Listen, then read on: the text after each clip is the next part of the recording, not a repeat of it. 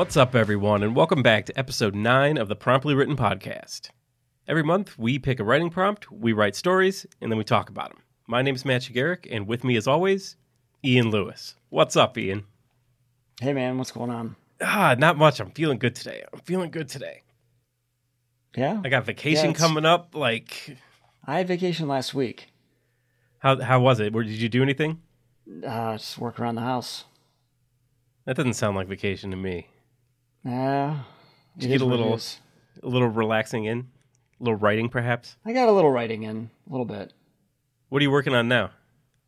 Uh, The next driver book. Ooh, interesting. I think I'm still a, a book behind. the excited I'm a terrible person. I'm a terrible person, and actually, that's like that leads us right into the the, the first thing we're going to talk about today. I got a little bit of follow up here, and it's it comes in two parts. Like one, I contradicted the hell out of myself the last episode, and when I was editing, I was like, really. So I'm gonna just I pulled this quote, and um, what I said was quote. I don't necessarily need to know that when you pull on the rack of the gun, that the bullet's advancing into the chamber. It's just like, motherfuckers, shoot the bullet. I said that. I said that last episode. And now I want to fast forward to my story from last month, Clown Shoes, where I said, I pulled back on the slide to advance around into the chamber. Like I did it. I did exactly what I said that I didn't want to do. I was so pissed. I was You- like, it's funny you say that now because I, I, I think I, I kind of like unconsciously picked up on that, I, but I let it slide for whatever reason. I was editing the episode and I was like, I'm gonna have to call myself out, otherwise I'm just a, a like a dick. But then the part two is I'm a bit of a liar as well because I told you that I would have From Legend read by the time we recorded this episode, You did say that. and I didn't do it. So not only am I a hypocrite, but I'm a liar as well. So there you have it. You should be ashamed of yourself. I should be ashamed of myself. It's a short book. It's like it's almost like a graphic novel length with regard to like the attention span required for it. Well, you know, we were talking before the episode started. Like, I'm I'm gonna I'm flying across the country to visit my brother in Portland next week, or actually in a few days. So I'm gonna have a lot of time on a plane. So I should, like, the the key here is should have plenty of time to read this book. My Kindle's gonna be charged up. It's gonna be with me. I'm gonna have it. No excuses. So next time we're talking about the book. Cool. A few days ago, I had a really good idea for something that we could talk about before we get into this month's stories or whatever. And I totally lost it. Like it's gone. It it's gone. It didn't come back. So I was rushing around trying to figure out something to talk about. And uh, I'm in a, a fiction seminar in school right now. And we uh, one of the final assignments is to come up with this uh, annotated bibliography of books that have shaped us as a writer. So I got to come up with 10 to 12 books. I have to describe, like, I have to summarize the books very briefly, and then I have to just, like, explain why they mean something to me as, like, a writer. So, not to put you on the spot or anything, but I know I threw this at you kind of at the last I- minute, I, but couldn't do ten to twelve. That's that's a lot. it- it's a lot, and I'm really like, I'll, you know, I'll I'll briefly go through my list so that you can hear it, but it's just like I won't go into all the reasons, but like some of them I feel like are kind of a grasp, but it's just like ten to twelve is a lot of books. So here's my list: Jurassic Park by Michael Crichton, A Study in Scarlet by Sir Arthur Conan Doyle, American Gods by Neil Gaiman, Grendel by John Gardner, To Kill a Mockingbird by Harper Lee. Serial by Blake Crouch and Jack Kilborn, It by Stephen King, The Green Mile by Stephen King, The Shining by Stephen King, Harry Potter and the Sorcerer's Stone by J.K. Rowling, Me Talk Pretty One Day by David Sedaris, and The Adventures of Huckleberry Finn by Mark Twain. It's an eclectic list. I thought it was an eclectic list, and I'm actually I have a bit of like ADD, like or and is ADD? It's not ADD. Attention the one- disorder. No, no, it's not ADD. What's the one where you're like really uh Eight. When you're like when you have You're to what? like fucking uh like touch the doorknob three times before you you oh, leave or like shit like that. um. What the hell's that called? I know what you're saying. Uh, I know what you're talking about. It's um, Obsessive compulsive disorder. obsessive compulsive because I've been I've been accused of being OCD myself. Yes, I have a little bit of OCD, and it's really bugging the shit out of me that there's only 11 here, so I need a 12th. Dra- Dracula. You mentioned Dracula before. Yeah, Dracula might do it, but that's, I don't know, like, I've never, I don't know. I was actually thinking about going back, like, to my childhood here, and I'm not sure if, if it counts. It has to count because any answer I would give would probably be books that I read either as a child or early, like, you know, as a teenager, maybe. Yeah. Um, there's not there's not much that I read today that influences me as a writer. I don't think. So let, I'm going to hit you with two. One would definitely count, and it's Mr. Popper's Penguins. Do you remember? You know, you're familiar with Mr. Popper's Penguins, I've correct? Yeah, I've heard of it. I've never read Okay. it. I read that shit over and over and over and over again when I was a kid, and I feel like it kind of fueled my imagination. But I was also just thinking, would it be permissible to use one of the Calvin and Hobbes collections? I don't know. I mean, I'm a huge Calvin and Hobbes fan, but it's like that's that's a different medium. See, I think it's a stretch, but it's writing for sure, and it's mostly dialogue, and that's like, that's kind of what I do. that's true. Do you think? I'll count. I'll count it. Which collection? Who? I'm trying to think of the ones that I had that had the pages like just curled. Uh, I would say that the ones I probably read the most were Weirdos from Another Planet or Revenge of the Babysat. Yeah, those are good. I liked Scientific Progress was Boing Oh fuck! and um, Attack of the Deranged Killer Monster Snow Goons. Yukon Ho was really good too. They were all good. They're all fantastic. I went and bought the actual like hardcover set. I was just gonna ask It you. had weighs like a metric ton. It's it's enormous. but is it awesome? It is. It is, and, and it just reminded me. I haven't read them in such a long time. My son was really um big into Calvin and Hobbes there for a while, and I think we rebought almost everything. Mm-hmm. because I think mine from when I was a kid were like long gone. I think they were destroyed in like some basement flooding or something like that. Yeah, I still have. I have like all the originals, and then I bought the the nice ones. Do they still sell the nice ones, or was that like a limited thing? I don't know. I don't know. Interesting. Okay, so you've heard my list. Before we go to anything that you might have to shout out there, is there anything on this list that surprises you or that uh, you're confused by? Um, I wouldn't say confused. I'm surprised you picked Huckleberry Finn. Over Tom Sawyer or just in general? Just in general, I just didn't know you were a fan of Mark Twain. Yeah, I really it, it's hard because I feel like Mark Twain's got a lot of flack uh lately because of, you know, some of the um the language Sure. that was used or whatever. And I think there was even some schools that don't do it anymore, but I was like it's just like it's just like that it's a it's sort of a piece of literary history. I mean, it it's a product of its time. It is what it is. Yeah, and I think I I picked Huckleberry Finn over Sawyer because Huckleberry Finn was first person. So it was it was like It's been so long since I've read them. I don't re- I don't really remember. Yeah, it it kind of put like a. been a long time since I've read Huckleberry Finn, but like I went and read like a brief synopsis, and it all started coming back to me. And I think it was just like it was the first time I felt like I was the character. You know what I mean? Where you get lost and you feel like you're actually going on the adventure. Mm-hmm. So I think uh, I probably have copy somewhere. I'll need to look. oh, I'm sure I have it somewhere. There was some other stuff I read in high school. Like I remember liking All Quiet on the Western Front a lot. Oh, I hated that book. Really, Hated but I couldn't put that in there. They I spent remember like two pages talking about how they're taking a dump in the field. you could see why I like the book. Uh, that and The Jungle by Upton Sinclair. Never read that. It was about the meatpacking industry. That doesn't sound exciting at all. No, uh, he was a what they called a muckraker. That has a whole other side story, but we won't get into. All right. Let me see. Do, now, let me ask you a question. Were you in advanced English in high school? Uh, was that the same as like an AP? Yeah. Well, I think AP was even fancier. Because I consciously decided not to do the AP stuff. Okay. It sounded like more work than it was worth. But I, I feel like maybe I was in advanced English, not like the Okay, AP thing. 'cause- But because you're calling out books that that like I never read. The Jungle. Did you read ordinary? Did you read Ordinary People? I think so. It sounds familiar. Okay, okay. I'm trying to let me going back. Scarlet Letter. Never read it. We were supposed to read The Great Gatsby, but we ran out of time, so they they had us watch the movie instead. That's actually on my list of books to read this year. oh, Night by Elie Wiesel. Don't know that one. And then uh, I think we had to read Julius Caesar. Once again, didn't read it.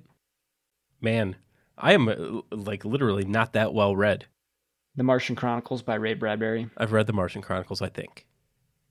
So, to go back to to like the list thing, are there are there any books that you think really define you as like or shape you? No, no specific books, but I would say that I read a lot of Hardy Boys when I was a kid. Fuck yeah, dude! And the Hardy that- Boys. Yeah, yeah, that that got me into reading probably like chapter books, and then um, I read a lot of Agatha Christie at some point, like the murder mystery type stuff. Okay. And then I started to read some of C.S. Lewis wrote, in addition to like like the Lion, the Witch, and Wardrobe stuff. There was he did like a, a science fiction trilogy, and I had read that, and I think I started to adopt some more st- uh, stylistically British type habits with my writing because of that early on in the early stuff that I wrote. That Mhm. um, I think today would probably be looked at as overwriting, maybe. Um, and those were habits that I, I think I, I dropped pretty quick. But today, there's nothing really that I, I think influences me as, as a writer as far as books go. Yeah, while you were talking, it got me thinking. Like, I don't think like it sounds like there was like a bit of a transitionary period though Oh, for, for you, sure. where you like you were reading like the the Hardy Boys, and then you were moving into like the Agatha Christie or whatever. Like, I remember reading like shit like James and the Giant Peach and freaking like Ramona Oh, yeah. and Mr. Popper's Penguins, and then I remember reading Stephen King. It was just like a, a, a switch was flicked. Like there was no like moving fluently into into grown up books. It was just like all of a sudden I'm going to read about fucking like homicidal Cujo. clowns. That's interesting. Anyways, I, I thought that, that that was kind of fun because I've been thinking about that a lot lately. But now I have to decide if I really want to turn in as part of like my my graduate degree like a Calvin and Hobbes collection. I mean, I think there's as long as I explain it, I think it's good. Yeah, I think if you yeah if you explain it as you know sort of your love uh, of, of dialogue, then I think it fits. because I mean that that that that fucking little kid was witty. And the, the, he was, and the other thing too is there was there. I remember there being um, at least a couple, or at least one maybe, maybe a couple different sort of themes in some of the strips where, you know, Calvin would be talking about art and how like comics are considered low art, and and, and there was always the, you know, the the point of view from Bill Watterson that like, you know, what he was trying to do was not like just sort of like a base comic strip. It was like his art kind of a thing and Right. it you know wasn't something that you know that should be looked down upon as sort of just your run of the mill newspaper thing and I'm, I'm totally butchering and paraphrasing sort of his sentiment there but so in that respect i think you're sort of elevating it in that sense and in, in a way that would probably jive with with sort of his um maybe what he had in mind as far as goals go i don't know Yeah, sure. And I mean, I think if I'm going to pick a comic strip, might as well pick the best. oh yeah hands down Although I got to tell you, uh, do you read Pearls Before Swine? Mm, i don't think i did If if it, it, I mean, it's still running now. He's a good follow on like social media type Oh, things. Or if oh, you okay, search okay. it out, I, I know what you're talking about. I think I've. Steve, I think uh, I've Stephan probably read it Stephan. Pastis writes it. He um heavily influenced by Calvin and Hobbes, and it shows. Yeah, there were a lot of artists who were, and I think after Calvin and Hobbes left, of course, I don't get a paper anymore, but once they left the paper, that was around the time that I was like, okay, I'm I'm kind of done, done done with the comics now because it's like there was nothing else that really held my attention. There was actually a period, I think, last year sometime. It was either last year or a year before. I can look it up and try to th- add it to the show notes, where Bill Watterson actually took over Pearls Before Swine for like a week, Oh, that's kind of cool. and he did the whole thing. It was awesome. I gotta look that up. If I could find the actual strips, I'll throw them in the show notes.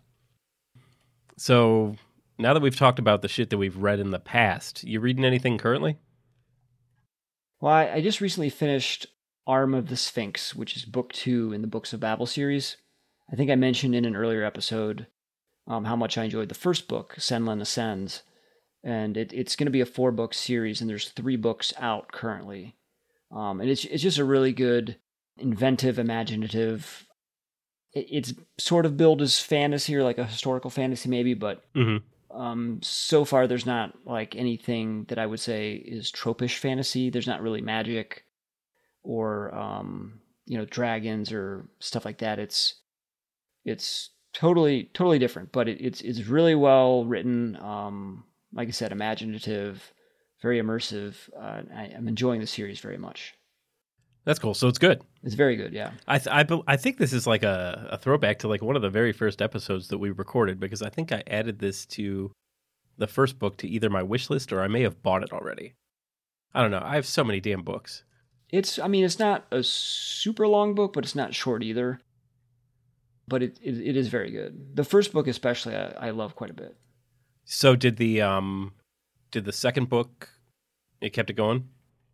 It did. It's it's a little tonally different. Like uh, the first book was a little more, and I won't spoil for the reasons why, but the first book was a little more innocent, maybe. Um, sort of like I'm gonna throw in a music reference here, kind of how the difference between the Weezer Blue album and then Pinkerton. You know, the first album was sort of like uh, I wouldn't say cheesy, but sort of like you know, kind of kind of tongue in cheek, sort of innocent, and then Pinkerton was a little bit more I don't know, a little more grown up, maybe. Uh, I'm not familiar enough. I, I'm just going to take your word for it because Yeah, I mean, it's it's sort of a weird analogy, but that's just what popped in my head. But it, it's because of the nature of what happens to the characters and the situation that the main characters in. It's it's a little it's a little darker maybe in tone than the first one. Not that it's a dark book. It's it's it's you know it's still pretty. What's the word I'm looking for? Not uplifting. Uplifting's not the right word. It's not like a downer of a series. I guess it's not super dark. It's not like reading like Game of Thrones or something. Gotcha. Well, I'll definitely, I definitely have to, like, I have so many books. Like, I don't even want to say, like, I don't even want to commit to reading these books. But, like, I, I did just verify that I purchased the first one. So I'll read it eventually. And then we'll get to book two on this. I just finished a book called um, Kindred by Octavia Butler. It was like, um, Sounds familiar. yeah, she is a pretty like well acclaimed science fiction writer. It was about a um a woman. It was about an African American woman who um was she was living in like the 70s or something and she kept getting called back by a um she kept getting called back by a a white ancestor of hers any time that he got back into Charlotte. So it was like a time travel kind of thing but she was going back into like the antebellum South where it was like slavery. So it was like she was, you know, a black woman from the 70s, the 1970s, going back to like the 1820s or whatever, where she was totally not safe to do as she felt. So like, you know, it was it was an interesting concept, but it ended up just being kind of repetitive for me. And I don't feel like it really went anywhere. Like the characters didn't change, like nothing really happened every it was pretty i don't know. It was it was fine. That's my review of of kindred by octavia butler. It was it was fine. It was fine. yeah Okay. so No, you know. I don't know if that sold any books. But you know that that's where you have it. So let's see. We're about you know we're about 20 minutes in so you have one more thing but i think i would like to think on this a little bit more. So why don't we save that to uh to next month Sure. All right, so I think that takes us to this month's stories. And this month's prompt was each floor is different. That was one of yours, right? Yeah, it was. Yeah. So I'm assuming that you like you like hit the ground running because it was your prompt, right? Or no?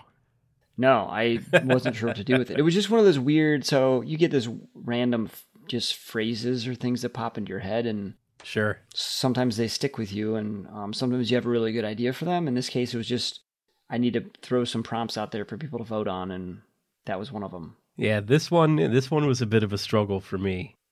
I had like a, a concept like pretty early on, But then when it came to like actually like executing it, it was like bleh, like nothing. So this one was actually a struggle to write. But that being said, I'm pretty pleased with uh, what I ended up with. So, you know. okay, fair enough. I'm, I'm excited about this one, but I'm not going to tell you the title of it until after I've read it because I don't want to give anything away or influence influence you as the listener. I'll tell you the title once we're done. Fair enough, but like in the future, do you think that this could be a problem if the title like do you think Well, you did this to me once. I did well, I mean there was one where I was just like I don't got a title. well, right, but I'm pretty sure you you withheld the title. Yeah, I did. I did. So again, here I am contradicting myself once again. I am just like on a roll today. That's all right. All right. So, title to be revealed. To be revealed. Oh, whenever you're ready. All right. Well, let's get into it then. Bill Timmons flicked a half smoked cigarette into the street. In fact, it was only a quarter smoked. Not even that, actually. He'd taken two drags, hastily pulling the smoke into his lungs before regret set in. He watched it roll, bumping along the tiny imperfections of the pavement before it came to rest against the curb.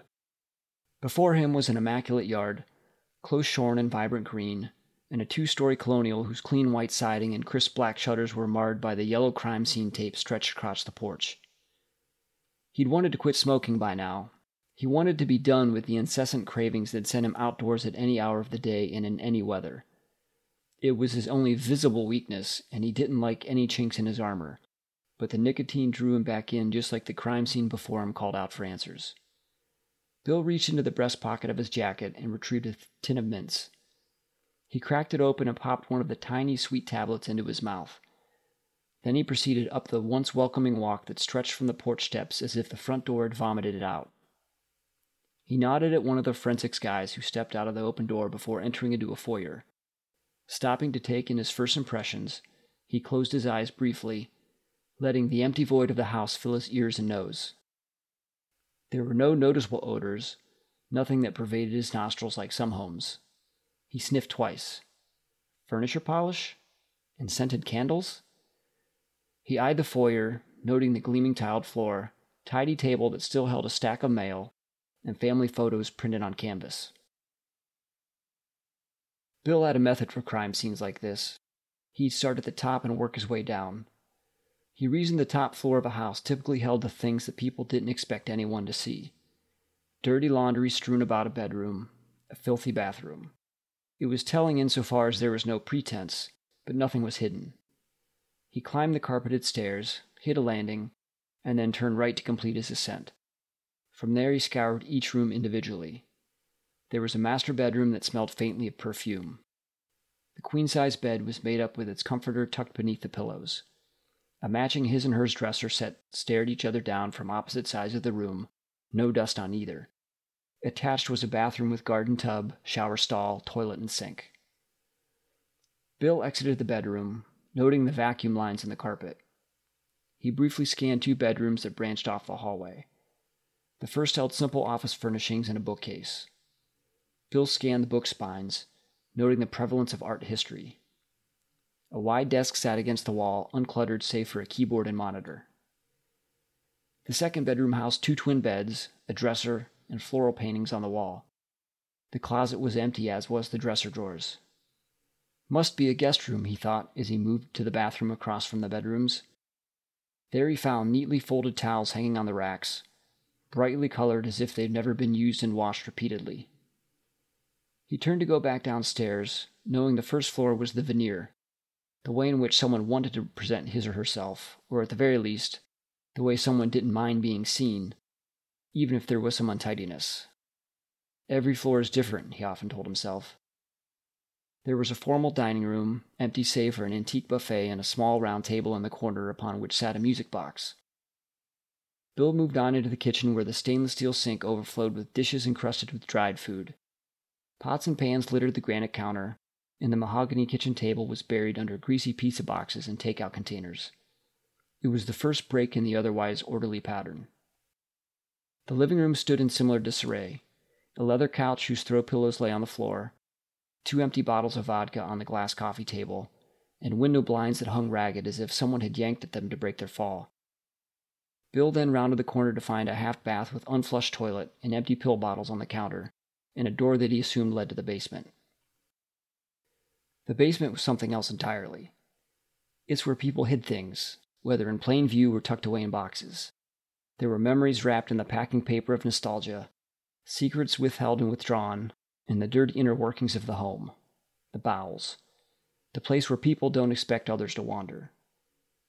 Bill opened the door and trudged down the wooden steps. The cool, damp feel of the floor below hit him almost immediately. Gray cinder block lined his field of view until he reached the bottom step. To the right, a utility tub. He stepped closer and saw it was littered with human hair that stuck to the sides and lay in clumps around the drain. In front of him, dark red patch of blood splatter on the cement floor, identified with an evidence marker, as well as what looked to be a piece of human tooth. To the left, another room. He proceeded in that direction, wondering where the blood had come from, and for that matter, the tooth and the hair. The small shop he stepped into opened his mind to what horrors had taken place. A chair sat in the middle of the room with a pair of handcuffs lying on the seat. A bare light bulb hung above. On the left, a pegboard, old desk, and bookcase were arranged as a makeshift workbench. A leather tool roll on the desk opened as if the brass tools it contained were in use, and someone had interrupted their user. Next to the roll was a soldering iron, strands of hair, and human fingernails lined up in neat rows. Bill stepped closer and inspected the nails, the precise, clean curvature of them. They'd been removed whole. His stomach lurched at the grisly thought of removing someone's nails, and his mind ran rampant with the type of individual who'd do such a thing.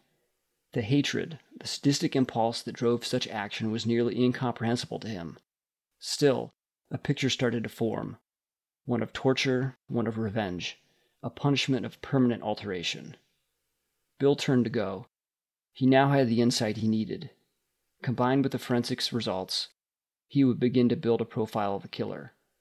One thought drove him up the stairs I'll find you. The end. Fucking A, man. the title of the story is Nails. I wanted to I wanted to see how long I could I could take it before you figured it out. See, here's the thing, like I don't think it would have given anything away right off the bat. Not right off the bat, but once you got into it, maybe. Yeah, maybe. I um That was kind of dark, Ian. I'm only playing off what you gave me. Oh man, well done, well done. Well, I have I have some comments, but um, I don't know. I, let me ask you this: I was thinking about our our structure a little bit as as I was driving into work today. Do you think it would be worth like uh, talking about the story like right after it's done being read, as opposed to waiting? You know, if you want, that's fine. You want to try that? We'll see what Sure. it goes. And if we don't like it, we'll go back to it. That work?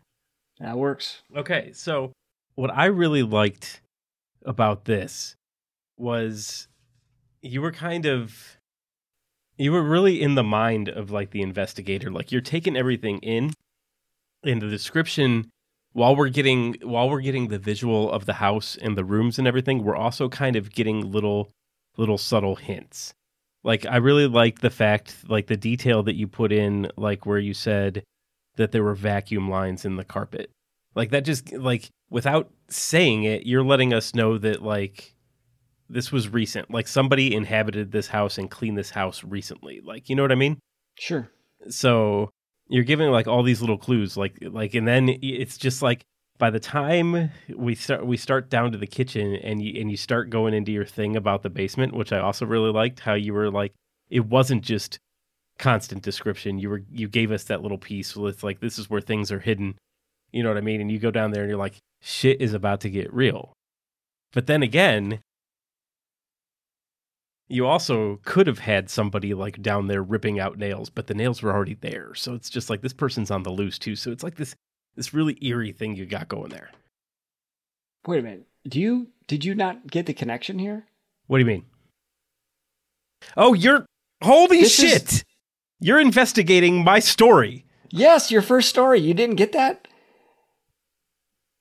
Can we do can, can we can, can we do something real quick? What? Can we go back so that I don't sound like a complete fucking moron on this I can't goddamn believe podcast? you didn't get it. Well, because I was well, uh, because I'm sitting there and it's just like what I'm trying to do is sometimes like sometimes when I'm listening t- to to like other people read, like I go into this mode where I'm lis- also listening for you to make mistakes in the recording, Uh, so I can be like say that again. So it completely went over the my fucking head. I thought the second there was a piece of a human tooth on the, the basement floor that, that you would have known what was going on. It should have, but I was and was. then there I was, the the tool the leather tool roll with you know, and then the the fingernails lying neatly up in the chair with the handcuffs. Like it's all from your story. It is. Oh my god. Okay, so like I started this podcast today talking about like what a fucking like hypocrite and liar I am, and then by the middle of the podcast, I'm a fucking moron. oh, you you've got vacation brain. So okay, it was there. Like I was thinking about it, and I was like, this is familiar.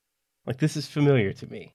Like the leather roll, the nails. It's all right fucking there. But this also means that I see. This is interesting because now, now, Mister Lewis, we might need to take my killer out on the road. Yes. And I gave you some things to work with. So I like this. He likes art history. He's he seemed to be a fastidious sort of a guy, but obviously, you know, as you start to see his life unravel with the way he took care of the house, you know, things were once neat and normal, and now they've kind of devolved. Huh. Look at you.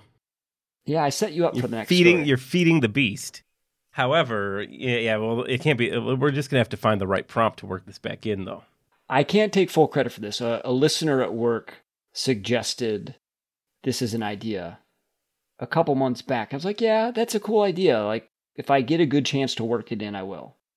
And I won't tell Matt about it because I, it needs to be a surprise. god damn it well played mr lewis Thanks.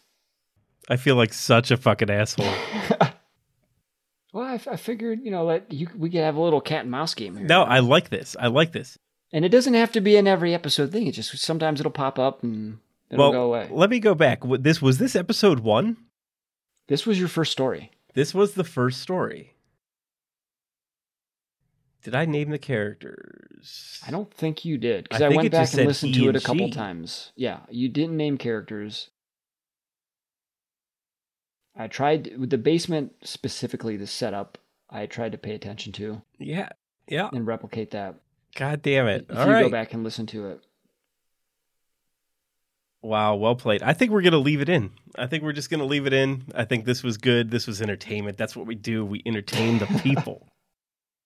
all right. God damn it. Well want. done. I'm so like I'm so happy and so embarrassed right now that I can't even I like thought for sure you would have you would like the second you saw the tooth on the floor, like it would have like clicked like this. This sounds like something I did. was I was picking up on it, but it just never fully clicked. Wow, maybe I should have been more heavy-handed about it. I was trying to like tease tease it out slow because I didn't want you to get it until like the very end. It was perfect. If I wa- I think if I wasn't listening so close, it would have it like I I have I I have no excuse.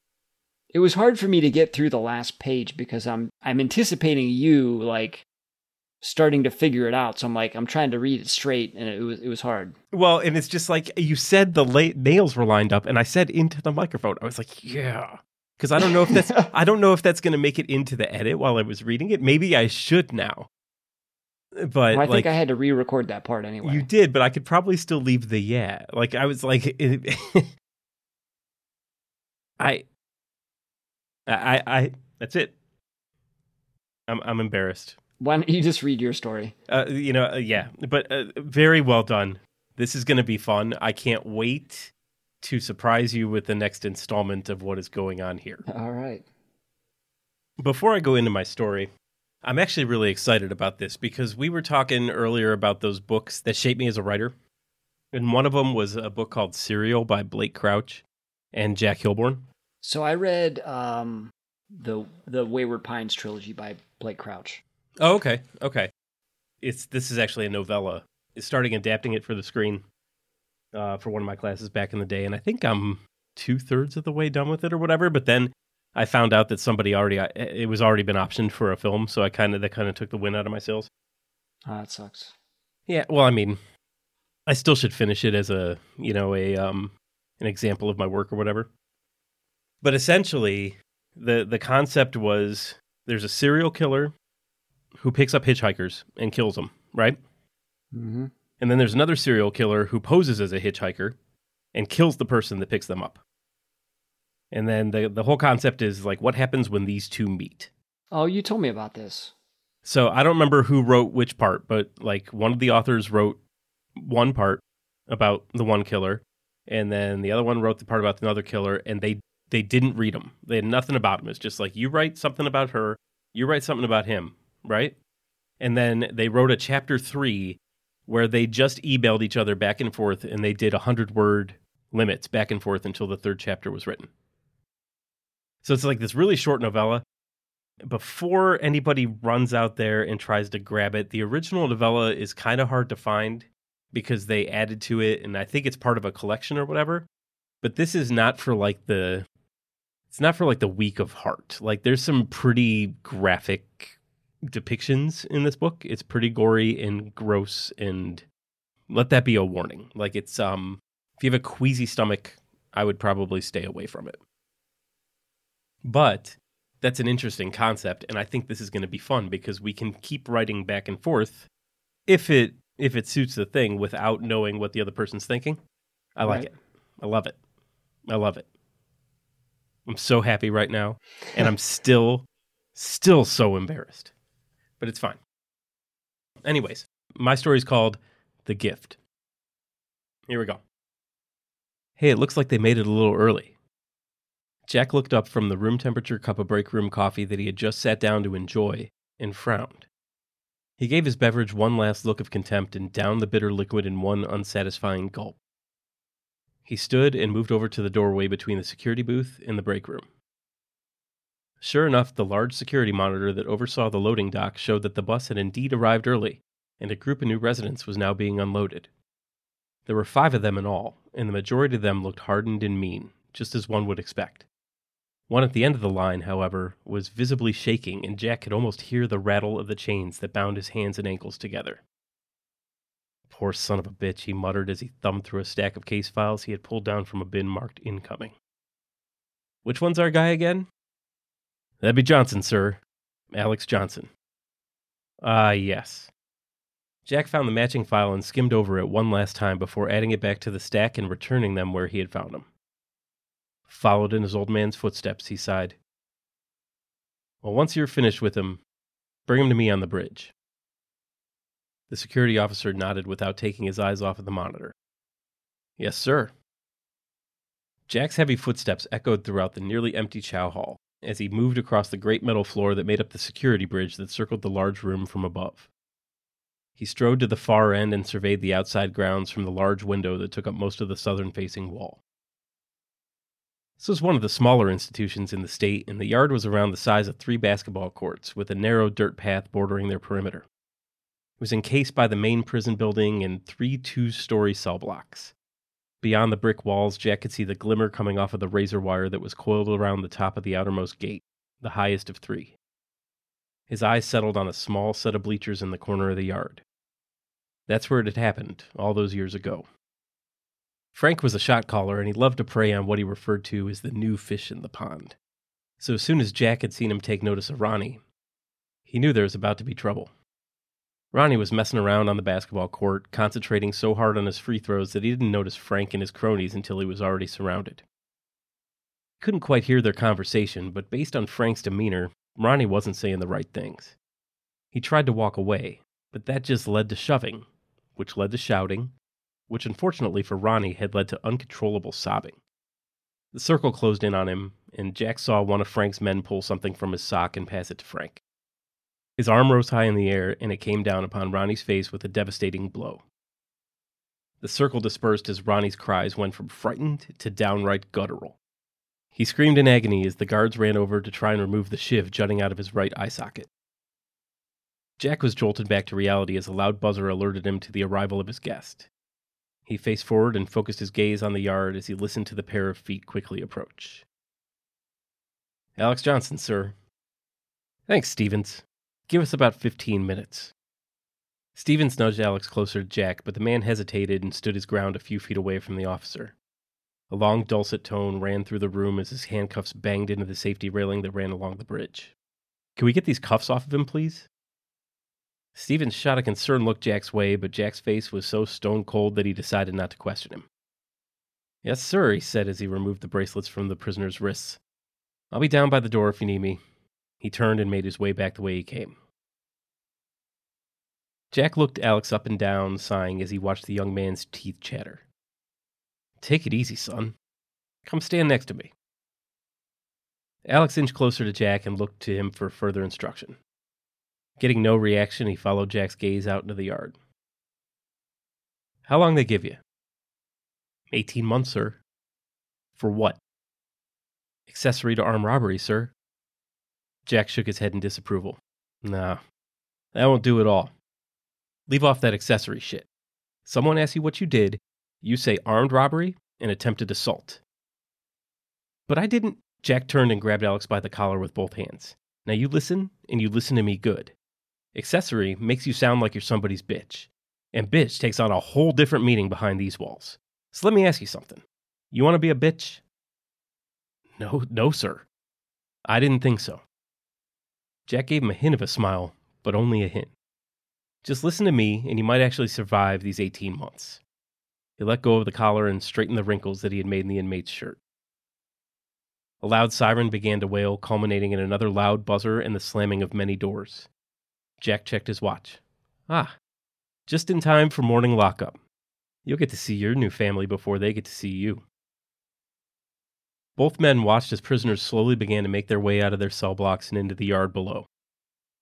Each one seemed to have a destination in mind, and those out early began to watch for their friends, if this was a place where friendships could be made. Let me give you the lay of the land, started Jack. Alex still lost in thought observing the yard, shook himself out of it and looked to Jack to continue. You're standing in the main building. After today, the only time you'll be here is for chow, perhaps for visitors, if you're lucky enough to get one. Otherwise, you'll be out in the yard or in your block. Alex shuddered, lost in his imagination. There are three wings that make up this institution, in addition to the main. The yard makes up the space between them. Each building has two levels, with the exception of the south wing, which also has a basement. Prisoners are separated based on the crimes they've committed, and inside each wing, each floor is different. Which one will I be in? Jack looked over to Alex. You said armed robbery? He got a nod in response. That should put you in the east wing where we keep most of the lower level crooks. Jack watched as Alex began to focus on the men exiting the building to their left. You'll likely be at the ground level, being a first timer. Behave yourself and you'll stay there. Fuck around and you're likely to find yourself upstairs. What, what happens upstairs?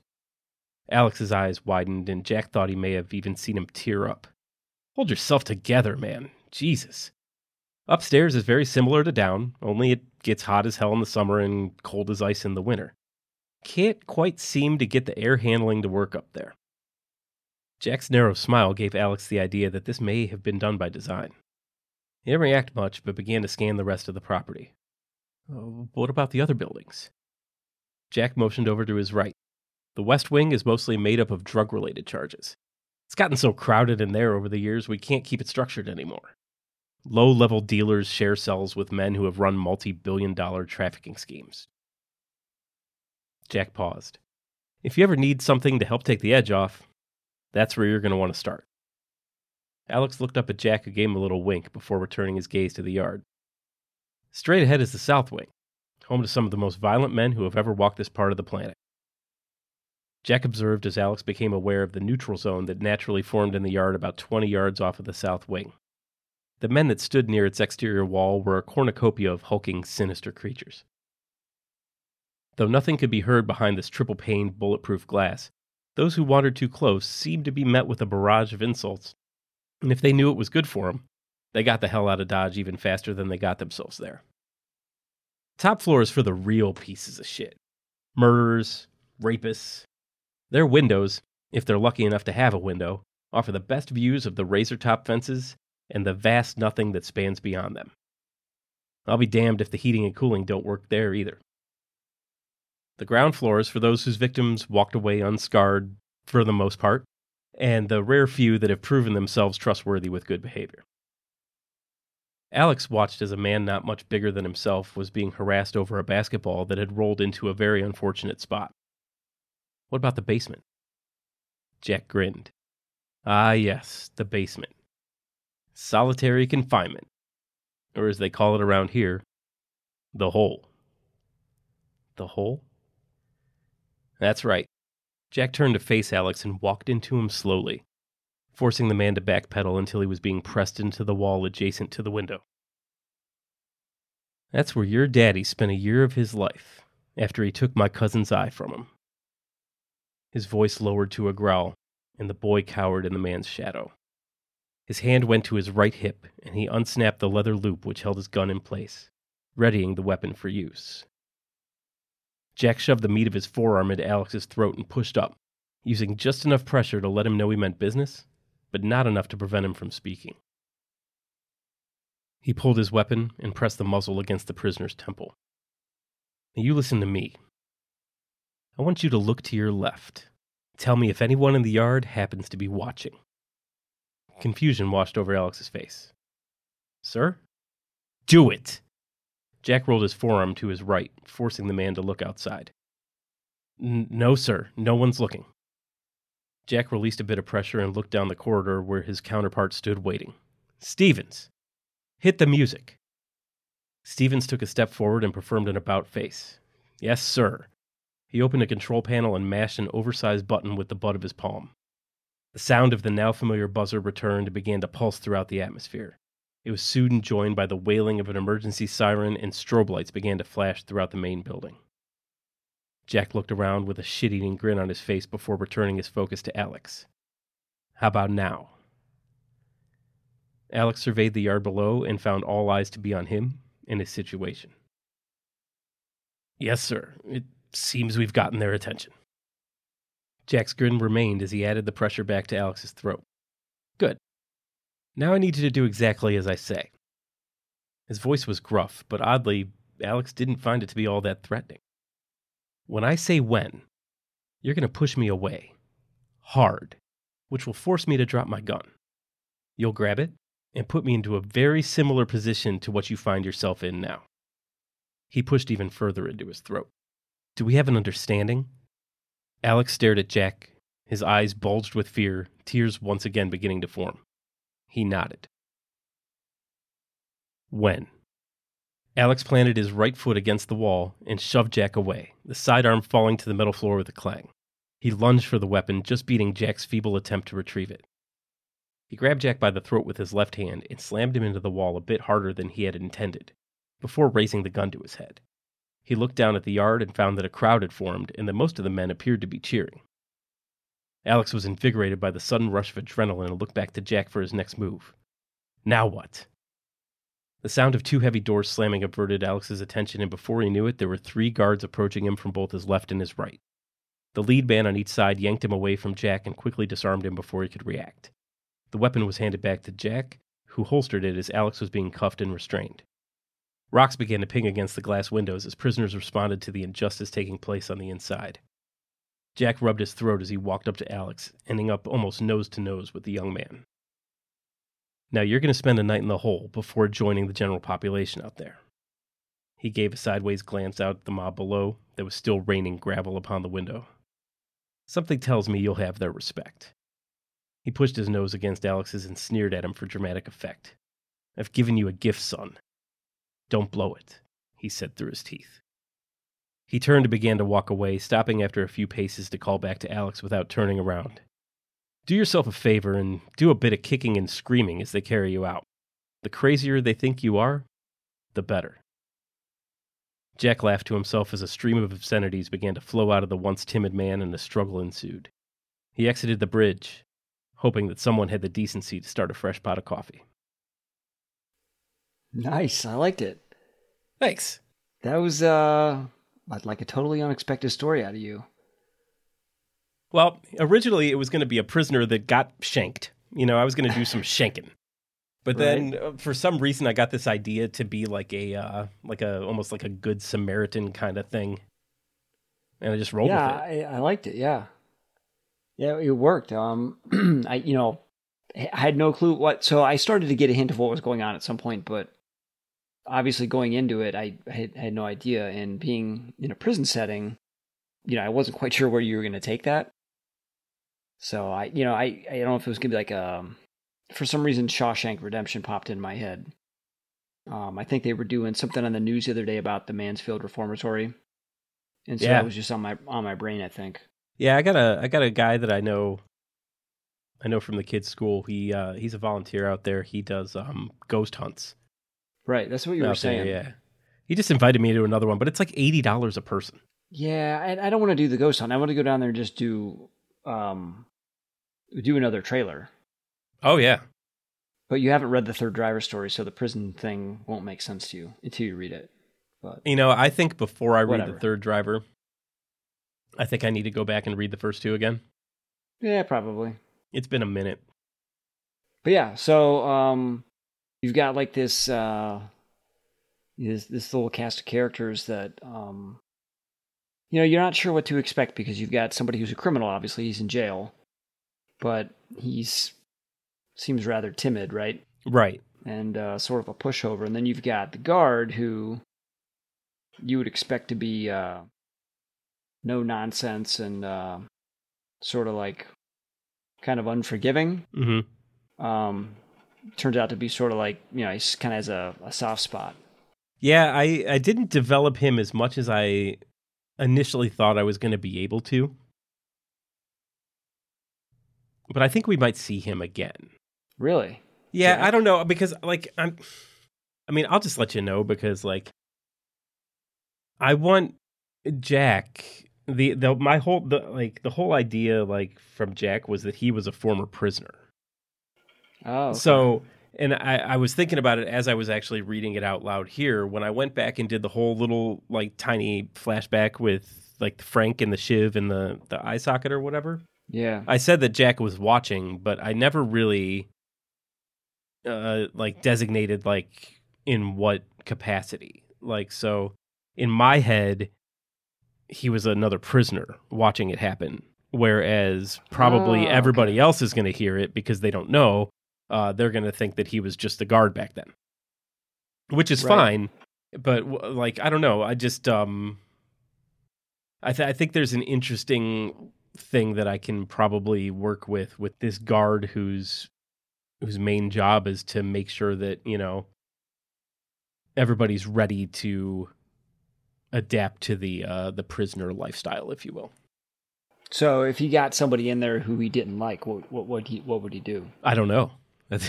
we just don't know. Is he going to prepare him in a different way? Maybe.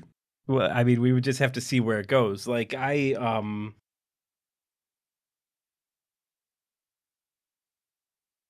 Yeah, ori- like the original the the original way I was going to take this story was something it was going to be very similar, but it was going to be like Alex was going to take was going to be like the revenge for Jack for what his father had done. So like Alex was going to get like brutally murdered. It was going to be awesome. There was going to be blood and gore and just shit everywhere. But I don't know. Maybe I'm getting soft in my old age. Maybe.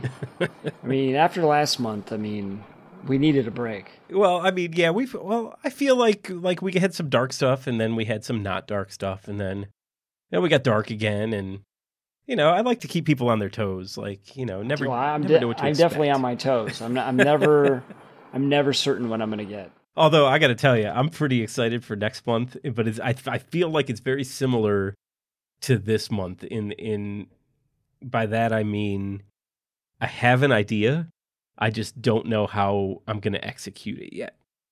Would you want to talk about uh, what that what what that prompt is for I, next month? I think we should. So we talked about it last month, and um, we went and we put a poll out there, and the whole idea was to put a a unique or per, our own personal spin on a on a classic tale that everybody knows. And we went to the Facebook group and I put a few options out there, and I was I put I started the the poll with three options. I, I used Jack and the Beanstalk, Hansel and Gretel, and The Boy Who Cried Wolf.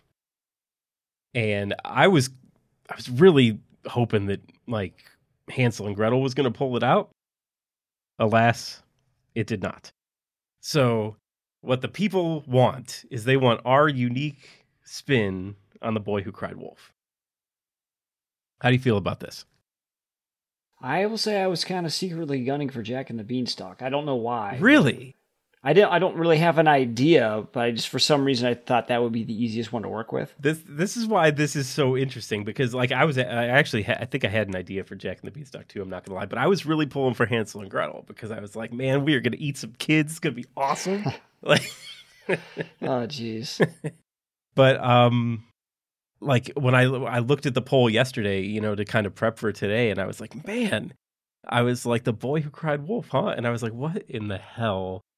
Am I going to do with the boy who cried wolf? And it was like literally in the minutes before we got on the Skype call today, I had an idea. I have no idea Oh, how I'm going to pull that's it cool. off, but I, but the idea is there. So if it works like any of these other ideas, I'll spend three weeks trying to figure it out until I absolutely have to sit down and write, and then I'll just kind of vomit some words on the page and then go from there. Well, I will be starting tomorrow. I have some rough ideas about what I want to do. It'll just just be a challenge to see if I can make it come together the way I want. that that's kind of what I'm going with because it's just like I think what makes it super hard or not not hard. What makes it super challenging is the whole 2000 word thing.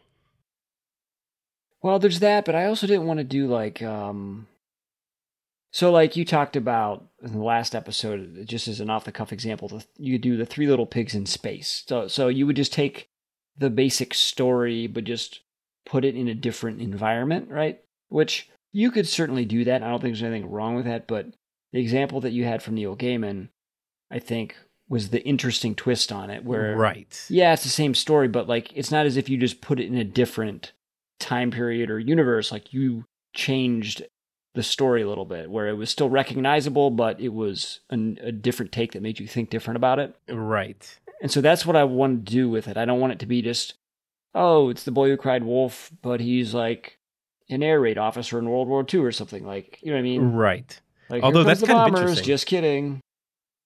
But that would be, you know, that would be to me that would be the cheap way to do it. Yeah, I ha- I I'm really like I'm going to I'm going to I'm going to do a lot of like I'm going to do a lot of thinking about how I'm going to pull this off. But I'm I'm pretty excited about it, but it's it's kind of it's daunting right now. Because it's I mean it's literally like I just had the idea a matter of hours ago. So I'll have You to a month. kind of figure it out. Well, yeah, a month. A week of which I'm on vacation. A week of which you should be reading my book. Oh, I'll be like I'll be reading your book, but I had like I w- listen, listen. Like I tried to do this this last month this way and put myself and give myself some sort of like um what do you call it? What do you call it when uh fuck. I'm really struggling with the words today, Ian. The author is struggling with the words. The author is struggling with the words. I um What do you Give call it when you're putting something out there so that people hold you to it?